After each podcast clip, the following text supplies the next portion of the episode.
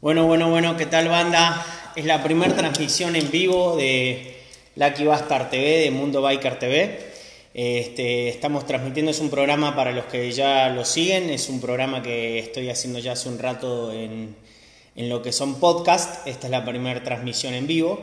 Eh, en podcast lo pueden encontrar en Spotify, en todas las plataformas que, hay para podcast. Este, lo pueden buscar como Mundo Biker TV, de Lucky Bastard TV.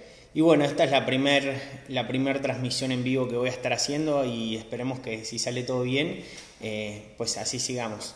Eh, para los que son la primera vez que sintonizan el programa, no, estaban en los podcasts, básicamente eh, lo que hablo en esto es, mm, nos sumergimos un poco en lo que es el mundo de las motos, el mundo biker, por eso mundo biker, y específicamente tratamos de hablar más un poco de lo que son eh, los motoclubes, ¿sí? los MC. Ahí es donde va dirigido este, este podcast. Los MCs, conocer el mundo de los MCs, cómo funciona, cómo se desarrolla, un poco de todo, ¿no? No solo en México, sino a nivel mundial. Eh, la razón por la que se empezó este podcast básicamente es para compartir información. Eh, todo, nadie nace sabiendo. en algún momento yo no sabía nada de esto. Eh, en esa época no existía el, Facebook, no existía el YouTube, eh, estas canas no vienen solas. Eh, así que la transmisión de información es un poco más difícil, hoy por hoy es mucho más fácil. Mm, yo siempre arranco los podcasts diciendo lo mismo. La información que yo doy acá es la información de cómo yo absorbí esto, lo que fui aprendiendo, lo que me fueron enseñando, lo que fui investigando. No es ley, no es ley, sepan que la palabra de nadie es ley. Este, cuando tengan una duda, pues citen muchas eh, fuentes de información, en lo posible que sean confiables, que sea de gente que sepan que tiene conocimiento. Lo bueno de las redes sociales y lo malo es que eh, informan tanto como desinforman. Entonces, un poco es, es transmitir este conocimiento y, bueno, obviamente debatir también. Veo mucha gente conectada, saludos a todos. Y bueno, voy a continuar porque como les digo, esto es un, esto es un programa que es la primera vez que es en vivo por Facebook, pero eh, lo vengo haciendo hace rato ya en podcast. Voy a continuar con el lineaje de lo que estaba hablando. En algún momento, para ponerlos en orden cronológico, dividimos, hubo un podcast que se hablaba de cómo se dividía el mundo biker, ¿sí? los diferentes tipos de agrupaciones que hay dentro del mundo biker, los, los riding clubs, los RCs, los motogrupos, los MCs, los MCCs. Em, se habló también un poco de los parches, cómo se dividen los parches, este, qué representan un poco los parches. Eh, y el último podcast fue el parche del 1%, el famoso parche del 1%, tan, tan hablado, tan, tanta mitología ¿no? que hay, tanta, tanta digamos, este, cosa que gira en torno a ese parche. Eh, y vamos a continuar con el tema de los parches porque por ahí viene la línea y vamos a seguir como les comento, si bien esta es la primera transmisión en vivo, esto ya tiene un lineaje, se pueden ir a Spotify y buscarlo como Mundo Biker TV, como les dije, de la que va a estar TV y ahí están todos los podcasts. Entonces, la última vez hablamos del parche del 1%.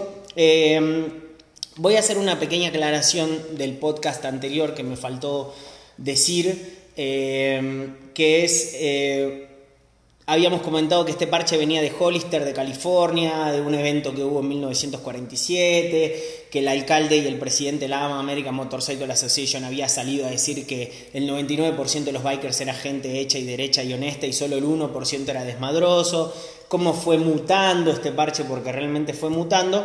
Esa es una de las historias, digamos. Y hay una historia muy, mucho menos conocida, que me olvidé de, de mencionar la última vez. Hay una historia muchísimo menos conocida de ese parche que no tiene que ver con esto de Hollister, California ni nada, sino que hay mucho 1% que hoy por hoy dice que esa es la verdadera historia y es la que me faltó conocer, que ellos adjudican el 1% porque hubo una persona que en una entrevista eh, esto lo voy a tener que decir en inglés, después ahora se los traduzco, eh, cuando lo entrevistaron a este, este creo que era un, funcionario público, algo así, eh, había habido un tema de discusión y el tipo lo estaban jode y jode y jode y jode con este tema y, y esta persona dijo en algún momento, I'm 1% away of giving zero fucks.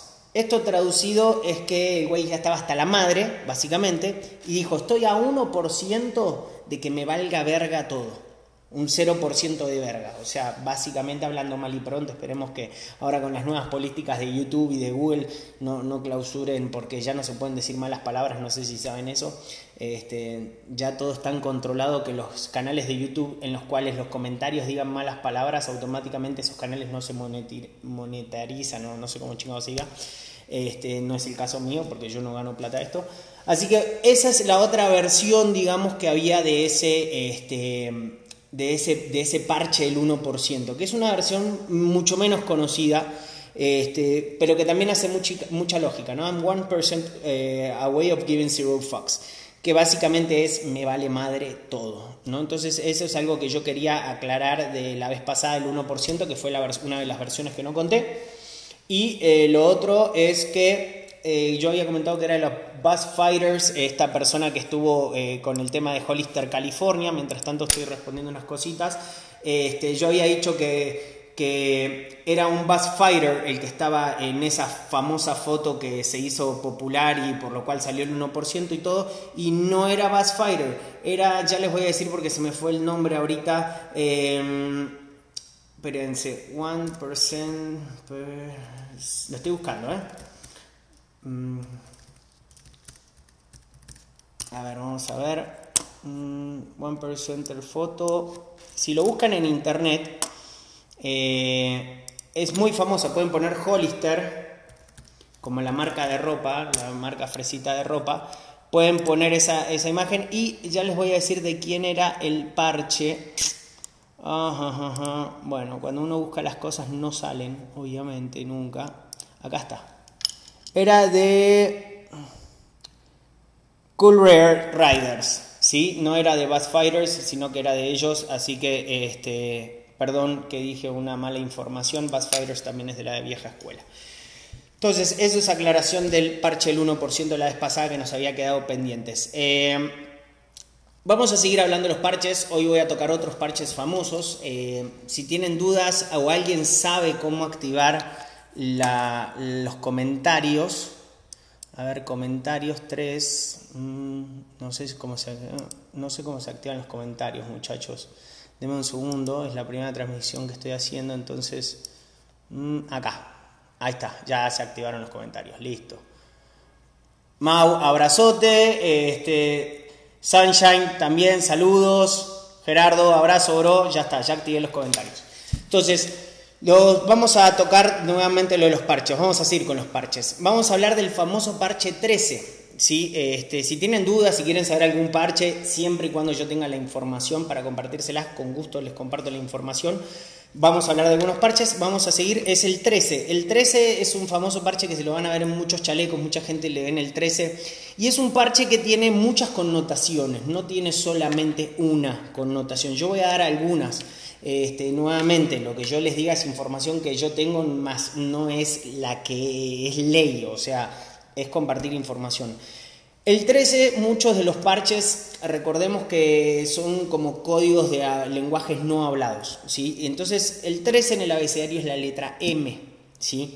Quien porta normalmente un parche del 13 en el mundo biker es, eh, está haciendo referencia a que esa persona, ya sea que consume o trafica o tiene marihuana o metanfetamina, meth en inglés y marihuana en inglés también. Entonces, este, quien tiene un parche del 13, normalmente si vamos a un evento y vemos a alguien que tiene un parche, esa persona seguramente ya sea que consume o ya sea que vende, alguna de las dos. Digo, si no vende, seguramente va a saber quién vende.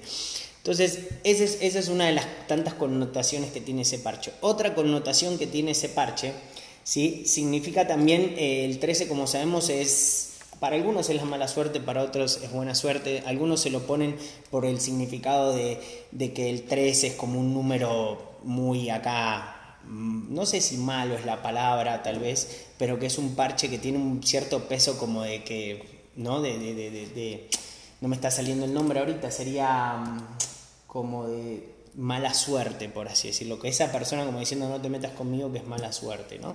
Eh, pero básicamente el, verdadero significado, o, mejor dicho, el significado que más se usa de la, del 13 es la M por marihuana o metanfetamina.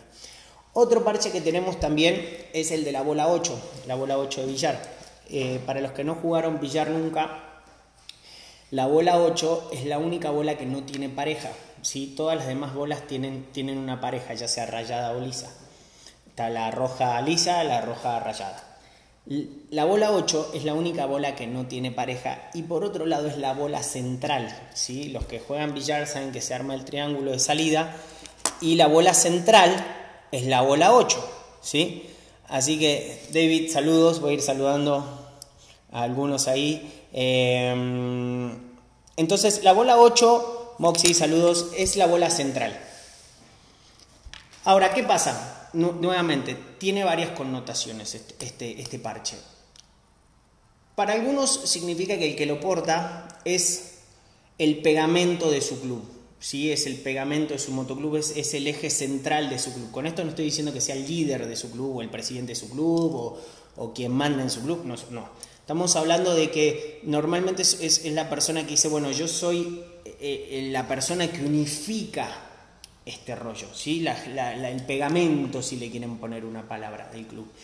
Y luego está la persona que lo usa por ser exactamente lo opuesto, que significa yo soy una yo me siento, si bien estoy en un club, ojo, esto es muy contradictorio, como que a veces puede sonar sin cabalístico, gracias Sunshine por la palabra cabalístico, no me salía hace un rato, este, puede sonar un poco raro, es muy raro que alguien quiera estar en un motoclub para no compartir hermandad, porque esa es la finalidad número uno del motoclub.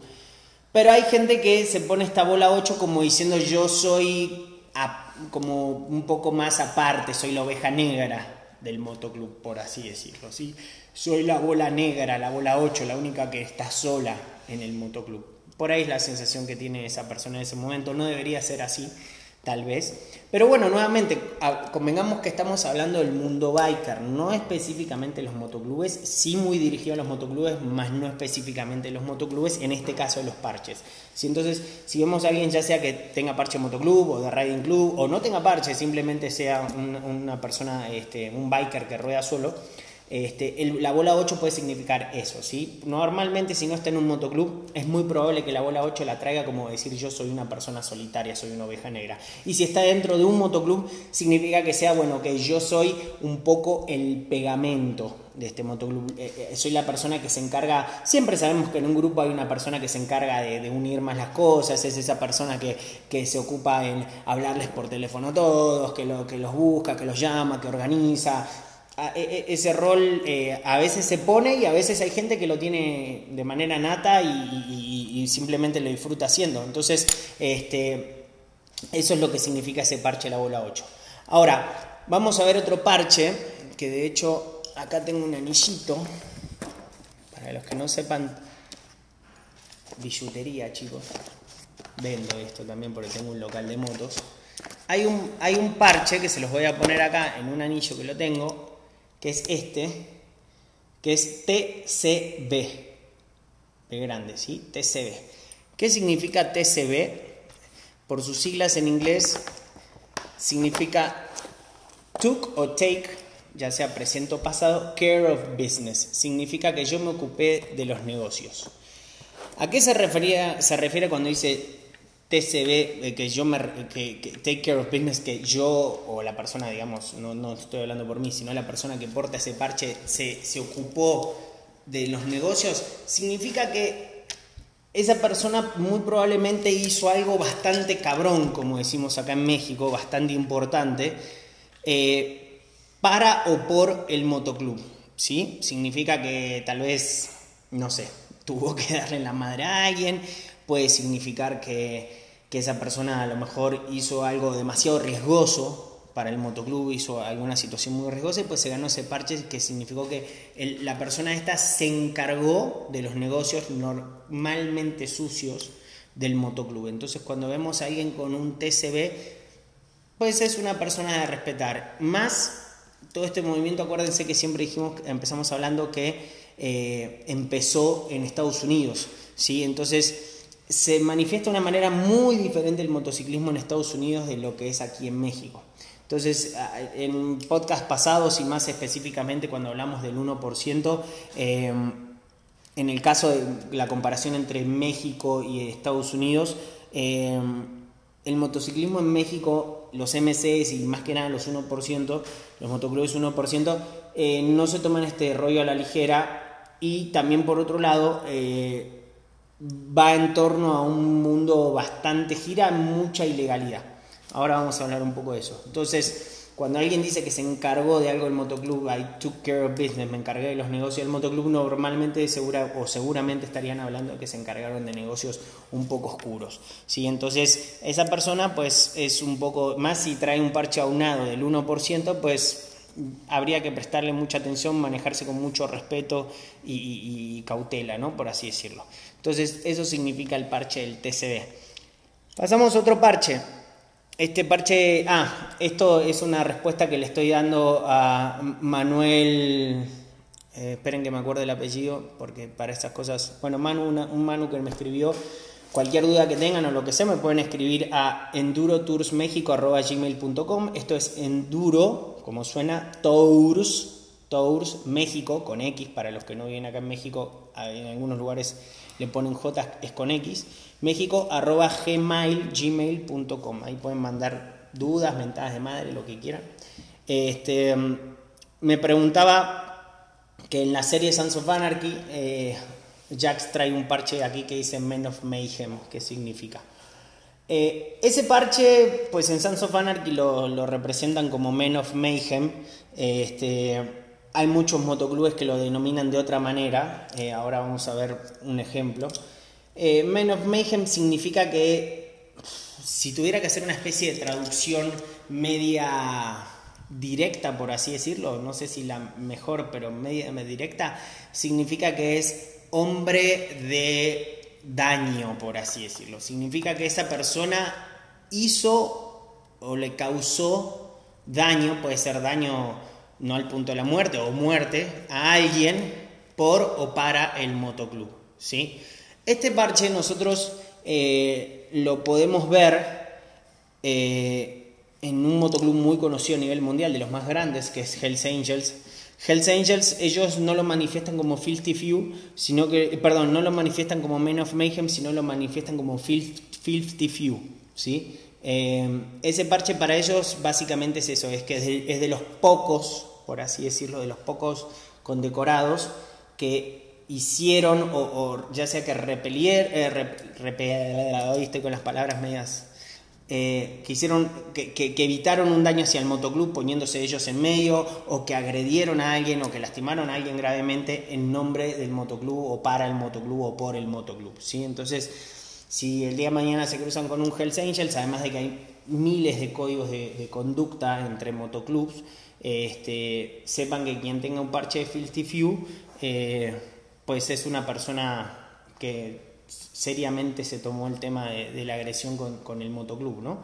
Eh, yo tengo un amigo mío de, de Hells en Argentina este, que tiene ganado este parche, eh, bueno, de hecho es, ex Hell ahorita, este, y pues sí hubo una agresión muy, muy grande para él hacia alguien y de alguien hacia él por y para el motoclub. Y pues honrosamente se ganó ese parche.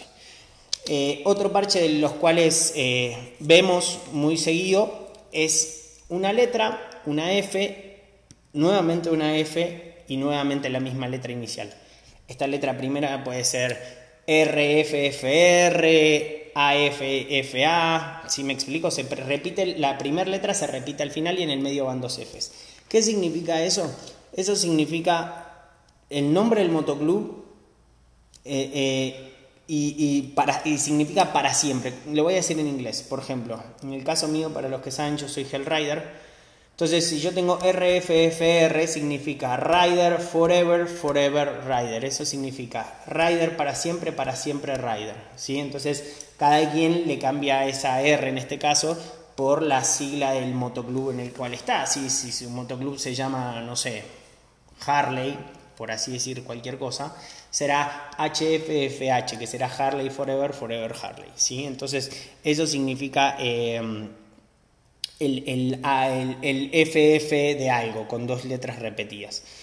Ahora, después tenemos parches que son muy eh, relativos a cada motoclub. ¿sí? Hay parches que no necesariamente se comparten, por así decirlo, entre motoclubes. Estos parches que yo hablé son como parches que están en el folclore de los motoclubs, por así decirlo, o de los, de los bikers. son parches que, que se les pueden ver a varios bikers, por así decirlo, independientemente de qué parche de motoclub tengan. ¿no? no es un parche que es decir, ah, no, este es exclusivo, este parche, la bola 8 es exclusiva de tal o cual motoclub. No no, no, no, son parches en común, por así decirlo. Por eso hablaba en, términos generales. Pero después, a su vez, cada motoclub tiene sus propios parches. ¿sí? Perdón, hago una pausa, voy a tomar un poco de traguito de fin de semana. Entonces, este, cada, gracias a mi amigo Felix, que creo que está conectado, nos trajo el fin de semana una de estas. Así que estuvieron acá dos brothers de, mi motoclub, el abuelo del Angry, y, trajo una de esas y sobró.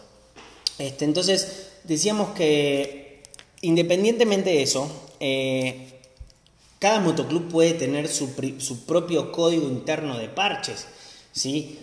Habrá un motoclub que tenga algún parche que si nosotros lo vemos, no se lo vemos tal vez a ningún otro club, ni a ningún otro miembro, mejor dicho, ni a ningún otro biker por ahí dando vueltas. Eso no quiere decir que, ah, no, si no es de los parches famosos no es válido. No, para nada. Cada motoclub tiene el derecho, esto lo habíamos hablado anteriormente.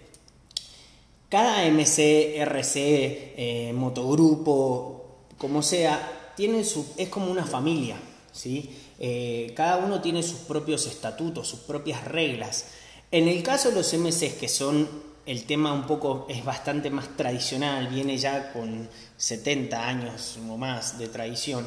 Este, se intenta respetar esa tradición, esos códigos que se mantienen hace décadas. ¿sí? Entonces, dentro de, dentro de esos códigos ancestrales, por así decirlo, pues hay, hay, motoclubes que hacen pequeñas variaciones, pequeños juegos. Hay cosas que se hacen este, acá que no se hacen en Estados Unidos, hay cosas que se hacen en Estados Unidos que no se hacen acá y que no se hacen en Latinoamérica, por ejemplo. ¿sí? Entonces, este, eso, eso varía un poco. Ahora, eso no quiere decir que porque el parche no es un parche conocido, pues no es válido, no, para nada, para nada. Y de vuelta, muchachos y muchachas, este, porque hay varias chicas que nos están viendo. Eh, el, tema, el tema de los motoclubes es, es como una familia, ¿sí? Entonces, hay reglas en mi casa que no son iguales a las de, mi vecino, ¿sí? Y, otra pregunta que me gustaría responder, que me escribieron también, es eh, ¿por qué entrar a un motoclub? Y, hay una respuesta que tal vez se debería de plantear la persona que se, mejor dicho, una pregunta que se debería plantear la persona antes de entrar. Eh, que dicen, no, pero en un motoclub hay un montón de reglas, hay, un chingo de, protocolos, y, yo soy libre en mi moto, y, y, ¿por qué tengo que ir a rodar cuando me dicen que tengo que ir a rodar? Y si yo quiero ir para la izquierda, ¿por qué tengo que ir para la derecha?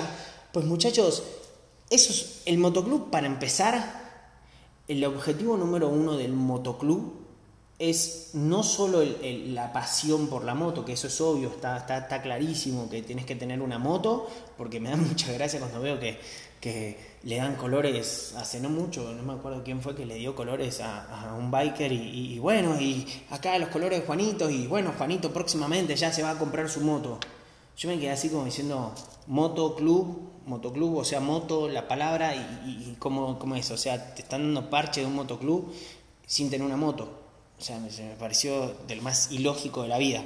Este, y no lo vi una vez, lo vi varias veces, cosas así, ¿no? O, que, miembros que no tienen moto directamente. Entonces, este, es, eso está clarísimo que tienes que tener moto. Ahora, el segundo objetivo y el principal objetivo del motoclub es formar una familia fuera de la familia, ¿sí? Para el que tiene una familia es formar una familia fuera de la familia y para el que no tiene una familia pues es formar su familia. ¿sí? Eh, por eso hablamos mucho de, mis brothers en el motoclub, no, porque mi bro esto, mi bro otro, mi hermano esto, mi hermano lo otro. Es así, es así, eso, eso es la finalidad número uno realmente del motoclub, atrás de que compartimos el gusto por las motos. Si me explico, eh, un amigo mío este fin de semana vinieron dos bros del motoclub para acá y, yo estoy acá saliendo bastante con un amigo mío que él es endurero, nada que ver, él, es del, nada que ver con choppers, nada, le gusta mucho el enduro, le pega durísimo al enduro, todo. y, se empezó, nos conocimos en un bar y todo, y yo con mi chaleco, y, claro, obviamente el mundo de biker para él de motoclubes es nuevo. Y, me, empezó a hacer muchísimas preguntas, muchísimas preguntas. Me preguntó, oye, bro, y esto, y bro, esto, esto, ¿No? Entonces, obviamente interesado ¿no? en el tema. Este, y yo le trataba de explicar, ¿no? Le decía, no, lo que pasa es que eh, somos una hermandad, la verdad es que eh, somos súper unidos, nos tomamos mucho tiempo, en el caso nuestro, en nuestro motoclub, eh, un prospecto casi les diría que mínimo hace un año, mínimo. Entonces, es, esto es, como, es una relación, es una relación, o sea, en la cual uno, si se va a casar, ahí, no estoy diciendo que sea en todos los casos, pero normalmente el que se va a casar, pues eh, anda de novio un tiempo, estamos de acuerdo. Entonces, el periodo prospectaje es más o menos eso, tanto de ida y de vuelta. Si me explico, en las cuales la persona que quiere ingresar al motoclub conoce al motoclub, conoce en qué anda el motoclub y si es el motoclub que quiere y en el cual le gustaría pertenecer y tener sus colores. Y el motoclub conoce a, esa persona, ¿sí? Entonces, en ese periodo de, de, noviazgo es que sigue adelante o no, ¿sí me explico? Entonces, eh, yo le traté de explicar todo esto y, me, y muy interesado él este, veía todo hasta que este fin de semana vinieron estos dos miembros del club, el abuelo del Angry, y, este, y pasaron cuatro días acá. Yo me mudé a Guadalajara, ellos están en el DF, vinieron rodando. Y lo invité, el sábado hice una, una carne acá asada, todo, y, este, y él estuvo acá y vio, vio eso, ¿no? Vio, vio la, la, relación que tengo yo con mis brothers. Y, este, y me escribió, me escribió el, el lunes, o el domingo, no me acuerdo, y me dijo, bro, ahora entiendo lo que me hablabas. Ahora entiendo lo que me hablabas. O sea, yo con mis amigos de enduro, nada, salimos, nos cagamos de risa, andamos en la montaña, no hay código de nada. El único código que hay es el que va adelante, pues es el que conoce el camino, el que conoce el sendero, y pues ahí vamos todos atrás. Y obviamente el segundo código, que es un código biker, es que a nadie se queda tirado. Pero de ahí en fuera, a cada quien va como le, se le canta el culo, para donde se le canta el culo, y nada, después y ya, y ya, fin, salimos, nos cagamos de risa y volvemos. Y yo veo todas estas cosas que me hablas de reglamentos y de respeto y de códigos y de hermandad y esto, y me dice, y me costó entenderlo hasta que los vi a ustedes el fin de semana. Y ahí que los vi el fin de semana entendí todo, me dice. Y es eso, es eso. Finalmente el motoclub, eh, sí, claro, por supuesto, para los que preguntan de ¿y por qué entrar en motoclub y no ser un, un biker solo? Sepan algo, todos los, todos los miembros de un motoclub son bikers más no todos los bikers son de un motoclub. ¿Sí me explico? O sea, para obviamente ser de un motoclub tienes que ser biker. Más no necesariamente el hecho de que seas biker significa que eres de un motoclub. ¿Sí?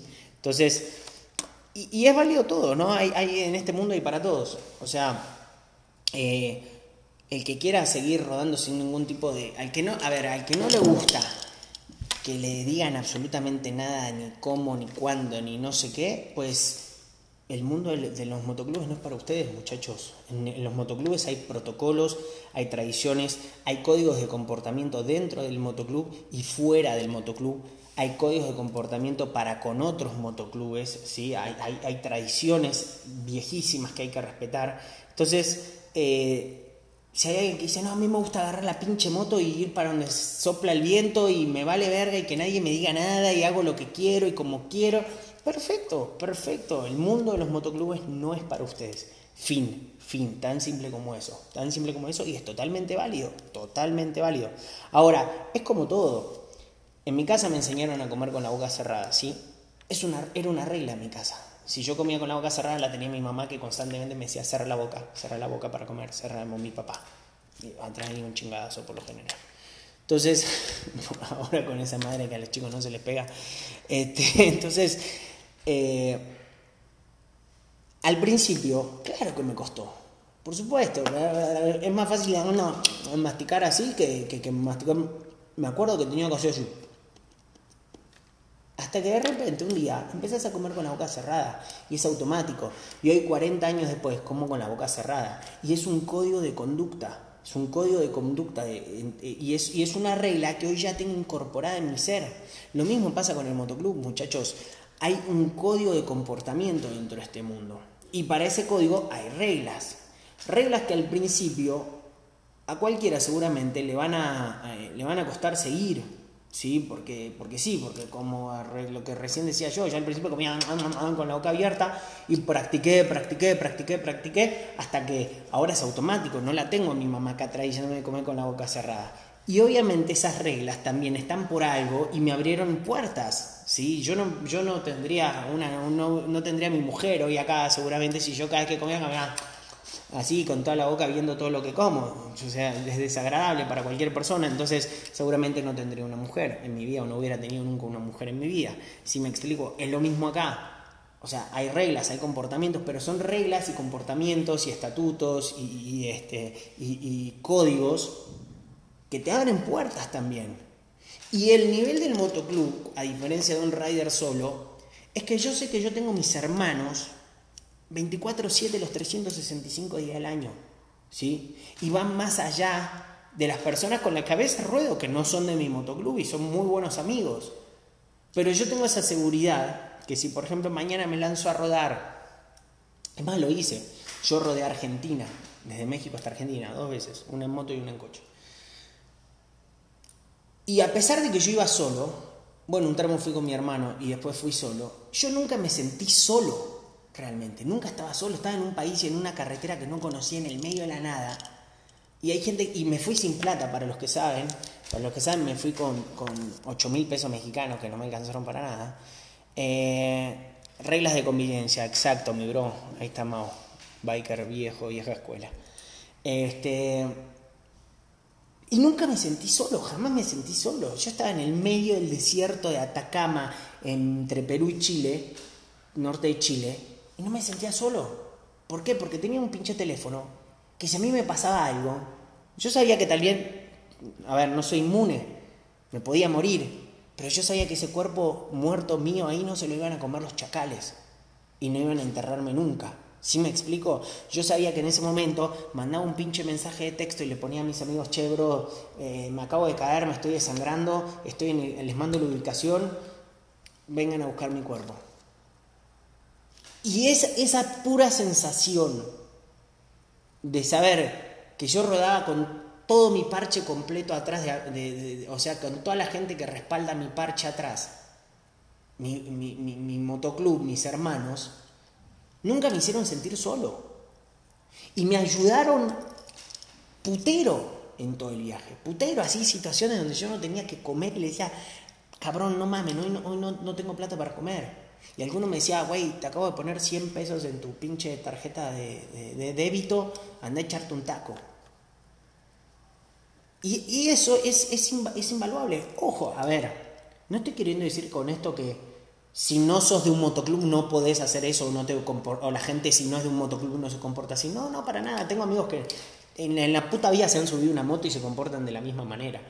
Este, pero lo que sí sabes es que el 100% de la gente que está en ese motoclub así es. ¿Sí me explico? Entonces, si en un motoclub son 20, 30, 50 o 1000, la idea es que esos 1000 o 20 o 50 o los números que sean, son tus brothers a muerte. Y no te van a dejar tirado nunca, jamás. Estés con ellos o no estés con ellos. ¿Sí me explico? Y, y van a hacer lo que pueda, lo que puedan y lo que está al alcance de sus manos, en tanto y en cuanto lo puedan hacer por vos. Entonces, el tema del motoclub es un tema de, que dejas de ser vos, dejas de ser el yankee, sino que pasás a ser, primero tiene el peso, el, el parche más importante es el de atrás. ¿Por qué? Porque sos un todos, todos somos. Y luego viene el de adelante. Yo primero soy el rider y después soy el yankee. Así es en el motoclub. Yo, ¿saben cuántas veces he, dicho, uy, este, este, pedo está chingón y lo quiero, no sé. Che, muchachos, vamos a rodar a. Yo tenía ganas de ir a rodar, no sé, a donde chingado sea. Vamos a Cuernavaca y yo, uy, qué chingón ir a Cuernavaca. Y propongo que vayamos a Cuernavaca este fin de semana. Y la votación salía, vamos para el otro lado, para Puebla, y ping, ching, a chingar a su madre. A la verga, no fuimos a Cuernavaca, nos fuimos al otro lado, a Puebla. Pues es la decisión del motoclub, es el bien del motoclub. La mayoría quería eso y se hizo eso. Y a veces lo que la mayoría quiere no es lo que uno quiere o lo que uno eh, le es más beneficioso. ¿Pero por qué? Porque pensás en una hermandad, pensás en todos tus hermanos y lo que quiere cada uno de tus hermanos. Entonces, Frank, saludos, bro. Villacop, mi hermano, acá, mirá, de Panamá, ¿qué onda, mi hermanito, Julito? ¿Cómo vas? ¿Bien? Hermanazo, hermanazo, tipazo, tipazo. El oso, ¿cómo estás, bro? ¿Todo bien? Y este, entonces, esas son las cosas que tiene, que tiene el, el, motoclub. Y sí, eso viene aunado de un montón de otras cosas que, que por ahí a lo mejor el que los ve de afuera dicen, eh, no está tan chido. No, no está tan chido que me digan que tengo que ir a Puebla cuando quiero ir a, a Cuernavaca. Está bien, está bien. Puede ser que lo ves así. Pero a mí me agarras y me decís, ¿preferís irte a Cuernavaca solo o, con otros bikers? que es a donde quería ir, por ejemplo, en ese momento, o preferís irte a Puebla con todos tus hermanos. A Puebla con todos mis hermanos, no lo dudo ni un segundo. No es el destino. Si me explico, es, muy trillada esa frase, pero no es el destino. Yo lo que disfruto es saber que miro por mi retrovisor y veo toda la banda atrás. Y están todos atrás, y el momento que pasamos y todo, y esa sensación de que pase lo que pase, de acá salimos. Salimos, o nos hundimos todos o salimos todos. Pero que se soluciona, se soluciona. De hecho, eh, el Angre y el abuelo volvieron este fin de semana de Guadalajara al DF y a 70 kilómetros del DF al Angry se le cortó mal pedo la llanta trasera, que gracias a Dios no pasó nada, pero no era reparable.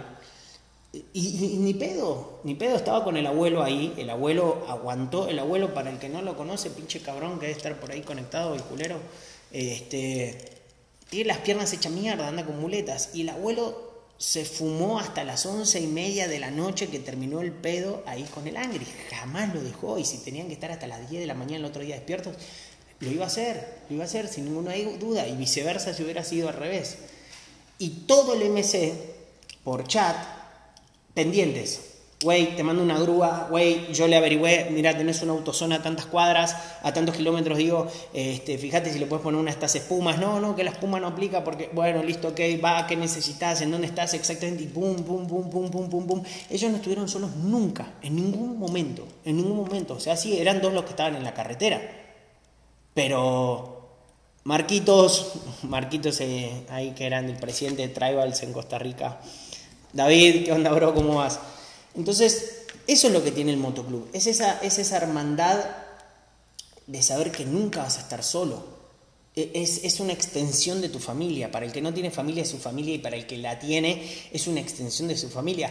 Y ojo, muchas veces, muchas veces, el motoclub no va de la mano con la familia, con la familia, digamos, familia sanguínea o, o la esposa y los hijos. A veces es muy difícil llevar adelante ese, yo no tengo hijos, tengo mi mujer, vivimos juntos y todo, pero, pero no tenemos hijos, los cuales nos dan tal vez un poco más de libertad. Este, pero es muy difícil llevar a cabo las dos vidas. ¿Por qué? Porque uno tiene, ahora sí que es como decir, tengo dos mujeres, si me explico, tengo mi mujer con mi hijo en mi casa y por otro lado tengo mi motoclub. Y el motoclub, cuando uno está en un motoclub, por otro lado también, eh, la diferencia por entre un rider solo y un motoclub es el nivel de compromiso. Cuando uno ingresa a un motoclub, el motoclub está esperando compromiso de uno. ¿sí? No es eh, al aire, aleatorio. No es que uno agarre y dice, bueno, sí, me meto en el motoclub y ya va. Que ese es el problema y por lo cual inicié también mucho este, este podcast, que ahora es transmisión en vivo también.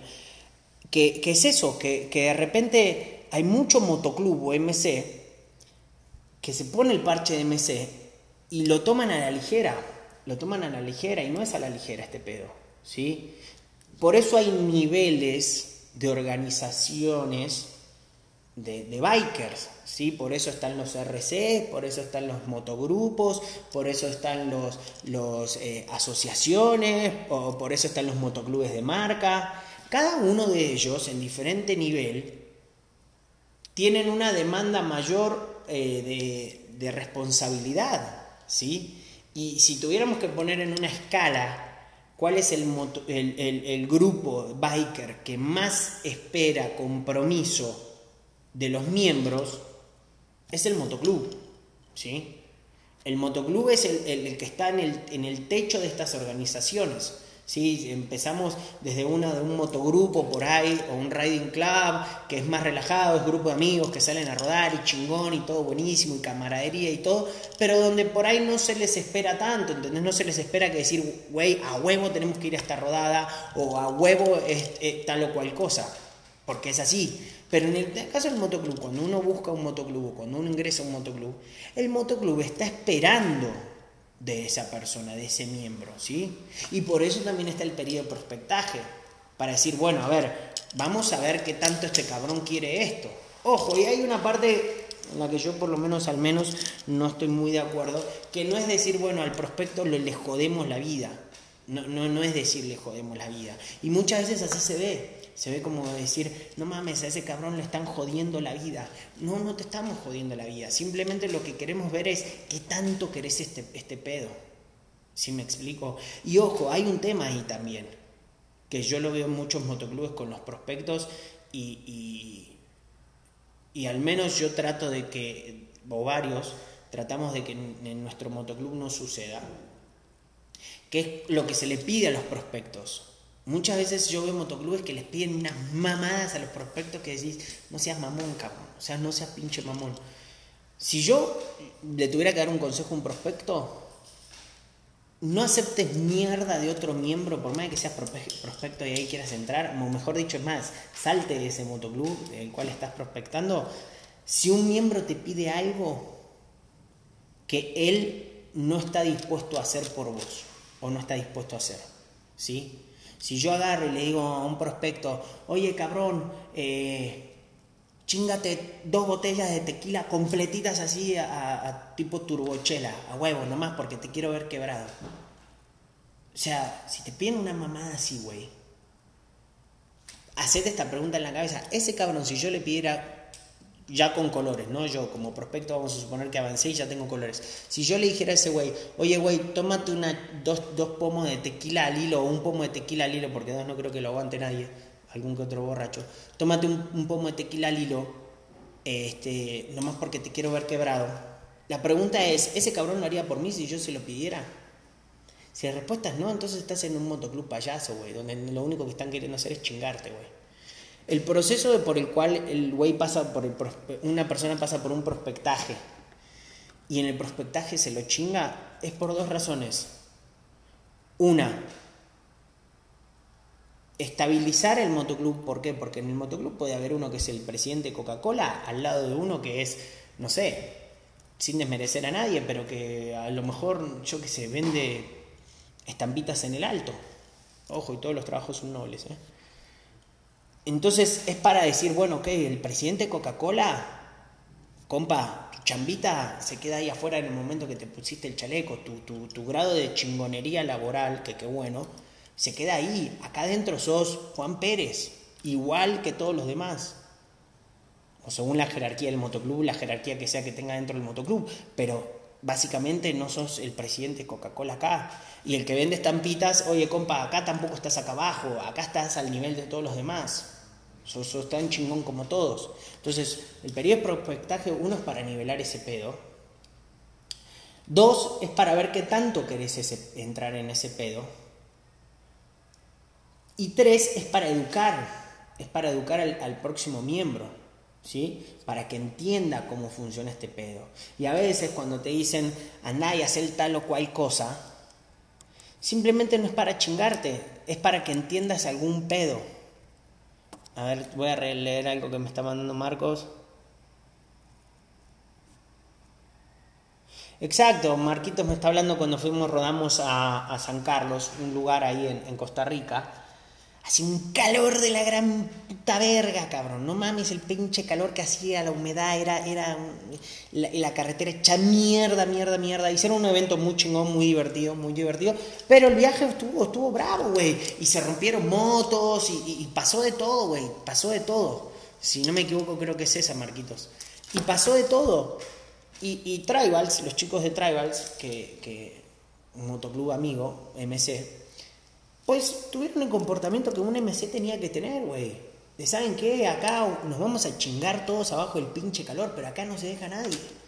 Y, es un, esto es un vergazo, pero es un vergazo que nos vamos a comer todos juntos y vamos a ver cómo lo libramos todos juntos. Y así fue, y así fue, y es como tiene que ser, y es como tiene que ser. Entonces, volviendo al tema del prospectaje, es para eso que, que está el prospectaje. Y volviendo al tema de por qué un motoclub, porque el lazo de amistad, de hermandad sería la palabra, que se forman con los miembros de un motoclub, yo al menos no lo encontré en ningún otro lado de, nada, de nada. Estoy en otros grupos de otras cosas, o el que sabe, a mí me gusta jugar Airsoft, este, eh, Mau, sé que jugás Airsoft, en Airsoft hay una especie como de código parecido también de hermandad y todo, pero yo particularmente veo un código mucho más fuerte, no sé, será porque me gusta más que el Airsoft, me gusta la moto, no sé, no sé. Este, donde esta familia fuera de mi familia, porque gracias a Dios tengo familia, yo no la encontré en ningún otro lado, ningún otro lado. Y ojo, como cualquier familia, ¿eh? yo me he dado de avergazos con mis brothers, de avergazos, de avergazos. He tenido peleas de, de vergazos, así, de vergazos con hermanos míos, parches míos, así, de, en pedas destruidos. Eh, le rompí sin querer, o sin querer queriendo, como diría el chavo, le rompí el brazo a uno de los chicos en una peda, porque él en su peda se la agarró conmigo, quién sabe por qué, y, la neta fue así de que los demás brothers lo sostenían y le decían, cabrón, estás pedo, no te vayas contra el yankee, cabrón, la estás armando de a pedo porque si estás armando un problema que no, no existe, es porque estás borracho, hasta que yo le dije, güey, suéltenlo, déjenlo venir, si, si necesita descargar ira de alguna razón de la vida, que venga, güey, es válido, es válido. Terminamos a los vergazos, le rompí el brazo sin querer, ¿Y saben lo que hizo ese güey al día siguiente, a la mañana siguiente? Porque ese es el código de hermandad. Me llamó por teléfono, güey. Y me dijo, oye, bro, él con el brazo roto. Me dijo, oye, bro, nada, cabrón, te quería pedir una disculpa. Ayer andaba extremadamente pedo, se me subió la caca al cerebro, quién sabe por qué. Y ando con pedos de otras cosas en la vida y pues, güey, estaba que me cargaba la mierda. Y quién sabe por qué me la agarré contra vos, güey. Y la neta, tenía merecido que me rompas el brazo. Así me lo dijo. ¿Y ustedes se piensan que hubo un gramo de rencor después de eso? Y en pedo, y en pedo. Seguimos siendo igual amigos que siempre. De la misma manera que a mí una sola persona me ha hecho sangrar la vida y fue mi hermano más chico, que me lleva 8 años. Un día me metió un vergazo y me reventó la nariz. Me la reventó. Bueno, y a rugby también. Pero digamos, de, de pelea me la reventó mi hermano. Y mi hermano hoy me llama y me dice, yo necesito un corazón y si el mío es, compatible, voy, me paro al lado del hospital, hago así, pum, me vuelo a la cabeza con un cartel que diga para mi hermano. ¿Sí me explico? Entonces, ese es el pedo de los motoclubes. Pero también hay reglas, ¿sí? Estoy leyendo un tema Mau. Sí, Mau, coincide conmigo. Eh, me dice, en el Airsoft hay un pedo de hermandad, que sí es verdad, es verdad, está muy chingón. Eh, yo tengo ahí a mis amigos los, los y nos llevamos súper bien y hay un tema hermandad, pero el pedo la hermandad en el tema de las motos es otro nivel. Es muy difícil de entender desde afuera, muy difícil de entender. Eh, como les digo, mi amigo Felix, que, que es más endurero y todo otro rollo, cuando yo se lo explicaba no me entendía y este fin de semana me vio con mis dos brothers y me dijo, güey, ahora entiendo todo. O sea, los veo desde afuera y puta, hasta cómo se miran, cabrón. O sea, va a sonar hasta puñetas, puñal, marica. Pero me dice, güey, esa cosa. Es más, les voy a poner un ejemplo, güey. Eh, eh, con esto no, olvídense el tema de, ay, somos malos, o sea, no, sáquense ese preconcepto de si sos biker, me da bien la madre, me peleo, no hace falta tener un parche para eso, para ser malo no hace falta tener una moto, ni un parche, ni una chamarra, ni un anillo, ni nada. O sea, el que, que, que es cabrón es cabrón los 365 días a la semana sin pedos y, no, no asocien eso de que ah, si me pongo el parche soy malo y si no, no. Ese mismo fin de semana, el sábado, tuvimos tres días que la neta la pasamos de huevo, pero estábamos chupando como cabrones y como cualquier pendejo cuando chupa a veces se te suben los huevos. Y este, fuimos a un bar donde estaban otros amigos míos de la banda en la que yo estoy y de música. Y cuando entramos, íbamos a entrar al bar, un bar nice, lindo. Pues, güey, la neta, estábamos todos enchalecados, tatuajes, mis brothers están tatuados desde acá hasta acá, todos completos, brazos completos, manos, dedos, o sea. Y más acá en Guadalajara, que es, hay un poquito más de preconceptos, pues no nos dejaron entrar, güey. No nos dejaron entrar, si hubiéramos sido más chamaquitos, güey, nos hubieran dicho no, no entran. Pero bueno, yo creo que nos vieron canas en la barba y como que la trataron de manejar y empezaron a decir, no, acá no hay ninguna mesa reservada de ese nombre, cuando sí, mi amigo estaba ahí adentro, estaba hablando yo por teléfono con él. No, no están acá, no, acá no hay ninguna banda tocando, no es acá la vuelta, váyanse a la vuelta y no sé qué. Bueno, la cosa es que nos mandaron básicamente a la verga, a la mierda. Y este, y nos fuimos. Y la verdad que no sé, por lo menos que yo recuerde, tenía muchos años que no me, discriminaban así como diciendo, güey, por cómo te ves acá no entras. Y me, me acuerdo que nos fuimos y yo estaba con mi mujer y caminamos, nos fuimos hasta la esquina y íbamos para otro bar y por, por borracho tal vez y por, porque se te crecen los huevos cuando estás borracho y por pendejo y por lo que quieras, me emputé mucho, me enojé mucho y volví caminando. Ciclali, ¿cómo estás? Ciclali, para que los que no la conocen, super biker, este, se fue de México a Argentina, ida y vuelta, pero en una moto de pista, no mames, cabrón. Ya, ¿cómo van tus gordos? Este, y lo que les decía es, y, volví, volví emputado, volví emputado y dije, le voy a romper su puta madre al cadenero, hijo de su puta madre. Volví emputadísimo. Y cuando hablo de la hermandad, es esa cosa no hablada, es ese dialecto entre hermanos, que, yo lo vino a mi hermano de sangre, al Cabe, y, lo veo a un kilómetro y medio y ya le veo la cara y ya sé si está enojado, si no está enojado, si le fue mal en el trabajo, si se peleó con la novia, con solo verlo, con que me diga hola, ya en el tono de la voz, me doy cuenta. ¿Por qué? Porque es mi hermano. Y lo mismo se forma con los motoclubes, con los hermanos del motoclub, por eso todo ese periodo de prospectaje, por eso todo ese periodo de unidad y todo. Es llegar a conocer de esa manera. Y volví, volví al bar, volví, me di vuelta y volví caminando el Angry, que está conmigo y ya me conoce, el abuelo se quedó con mi mujer, como corresponde. Volví, volví caminando y el Angry ni me dijo ah, se dio media vuelta, empezó a caminar conmigo y empezó a hacer así a sacarse los anillos. Truc, truc, truc, truc, truc, truc, truc.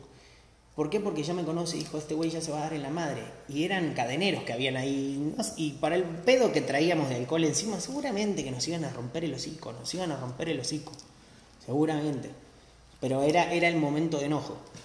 Y el Angry volvió y se empezó a sacar los anillos y vos, ustedes pueden creer que si en algún momento me preguntó, oye, güey, este, son más que nosotros, nos van a romper en la madre, o sea, quién sabe si no tienen un arma lo que sea. No me preguntó nunca, nunca, jamás. El güey se sacó los anillos y fue.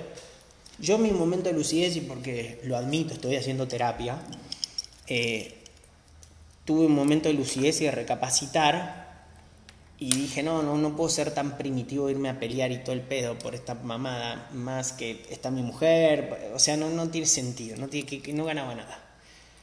Y pues nomás me acerqué y los mandé a la verga verbalmente y me fui. Y no nos peleamos. Pero ahí a lo que yo quería llegar, es ese código de, de hermandad que hay dentro del motoclub, ¿no? Donde, donde no importa qué ni cómo, pero yo estoy para vos sí o sí, pase lo que pase, en las buenas y en las malas, en las malas más que en las buenas. ¿Sí me explico? Entonces, cuando la gente me pregunta, no, pero entonces, ¿por qué un motoclub? ¿Por, qué eso si a mí me gusta andar solo? Pues sí, muchachos, si, si, si, si, su pregunta es en el motoclub hay reglas, claro que hay reglas. En el motoclub hay códigos de comportamiento, por supuesto que hay código de comportamiento. Y en el momento que uno decide entrar en un motoclub, tiene que aceptar todo eso, tiene que aceptarlo. No es, no es aparte, ¿no? no se puede vivir, ah, yo solo traigo el parche de motoclub, pero me vale verga, no respeto ninguna regla, ni nada de eso, ni, ni me comporto como me tengo que comportar, ni, ni, ni hago caso a, a las tradiciones que tiene este pedo hace décadas. Y esa es, eso es por eso que, está este, este podcast. O sea, para concientizar, difundir, porque yo no inventé nada de esto, de las mil millones de tradiciones que hay dentro del mundo del MC, créanme que yo no inventé ninguna, ¿eh? ninguna, ninguna, ninguna. O sea, ahí están, ahí están. Y nuevamente lo que les dije al principio del podcast, el que no crea lo que digo, vaya y búsquelo, cite fuentes, investigue, vea por otros lados. A lo mejor este pendejo está diciendo pendejadas y puede, que, puede ser que esté mal, puede ser que esté mal. Yo simplemente digo cómo veo y, cómo absorbo este, este, este mundo y, el mucho o poco conocimiento que tenga, pues lo plasmo. Entonces, redondeando ya para cerrar el programa, que es de una horita, este, Sí, el mundo del motoclub tiene muchas reglas, muchas, muchas normas, muchas tradiciones y hay que respetarlas, muchachos. Hay que respetarlas porque estaban mucho antes que nosotros, mucho antes que nosotros, este, y van a seguir estando mucho, mucho después que nosotros, si Dios lo permite. Y, entiendan que cuando entran a un motoclub es porque quieren dejar de ser yo el biker para decir nosotros los bikers, ¿sí? Entonces, el momento que uno entra al motoclub, eh, deja de ser uno solo para decir soy un grupo y, deja de pensar primero en uno para pensar primero en todos y después en uno. Entonces es así como, como eso funciona y es así como se maneja. Entonces, eh, pros y contras como todo en la vida, como todo en la vida. Eh, definitivamente, si a mí me preguntaran, John Hellriders, eh, estoy hace 10 años, este es el, el, décimo año que empezó a correr, este, y no cambiaría ni un solo, es más, de lo único que me arrepiento es de no haber estado antes, de no haber sido desde el día uno miembro de un motoclub. Es tal vez de lo único que me, que me arrepiento. Eh, porque mucho tiempo fui biker, o sea, rodé, rodé solo o rodaba con otros amigos, pero no como motoclub, no llevando un parche en la espalda. Entonces es por ahí de lo único que me arrepiento. Pero bueno, todo a su debido tiempo también. Tuve, tuve un proceso de periodo de madurez como biker y que me ayudó el día después en, el motoclub. Así que bueno, este, si alguien quiere hacer alguna pregunta o lo que sea, hay cuatro minutitos más. Trato de que el programa sea de una hora, así que hay cuatro minutitos más. Eh, les comento. Esto que estoy transmitiendo ahora en vivo ya es un programa de, podcast que está, lo pueden buscar en Spotify por ahí, que es la plataforma más conocida. Pongan Mundo Biker TV o Lucky Bastar TV y, y, le sale ahí un logo de un diablito con un casquito.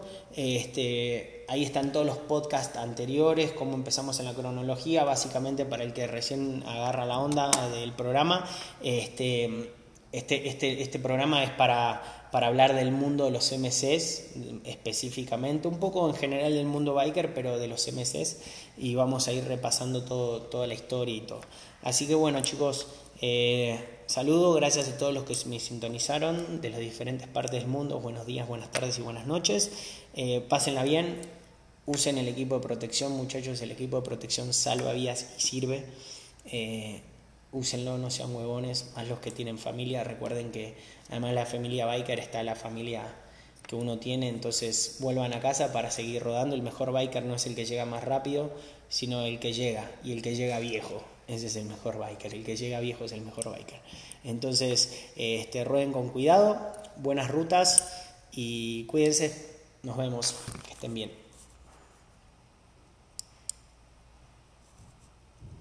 ¿Me quedé congelado? Oh, a ver, creo que tengo una última pregunta.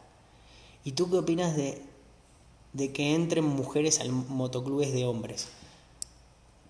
A ver, eh, Mau, abrazote. Eh, Voy a hacer esa última respuesta. Pues me la hizo Citliali, gran amiga, gran biker, mucho respeto. La mujer, al menos yo, que más conozco que ruede en el mundo, que yo conozca. No estoy diciendo que sea la que más, pero probablemente anda en esos rankings. Este, mirá, negra, si es motoclub de hombres, para empezar no entran mujeres, porque a motoclubes de hombres, pues no entran mujeres, como a motoclubes de mujeres no entran hombres. Ahora, si vos estás hablándome de motoclubes mixtos, por así decirlo, eh, yo estoy totalmente a favor de los motoclubes mixtos. Ahora, si me preguntás más eh, por tradición, o sea, aquí hay motoclubes mixtos, hay motoclubes mixtos, hay motoclubes familiares, hay, hay, hay de todo. Este, te voy a cortar primero el podcast de... Eh, el podcast porque dice que es de 60 minutos. Denme un segundito.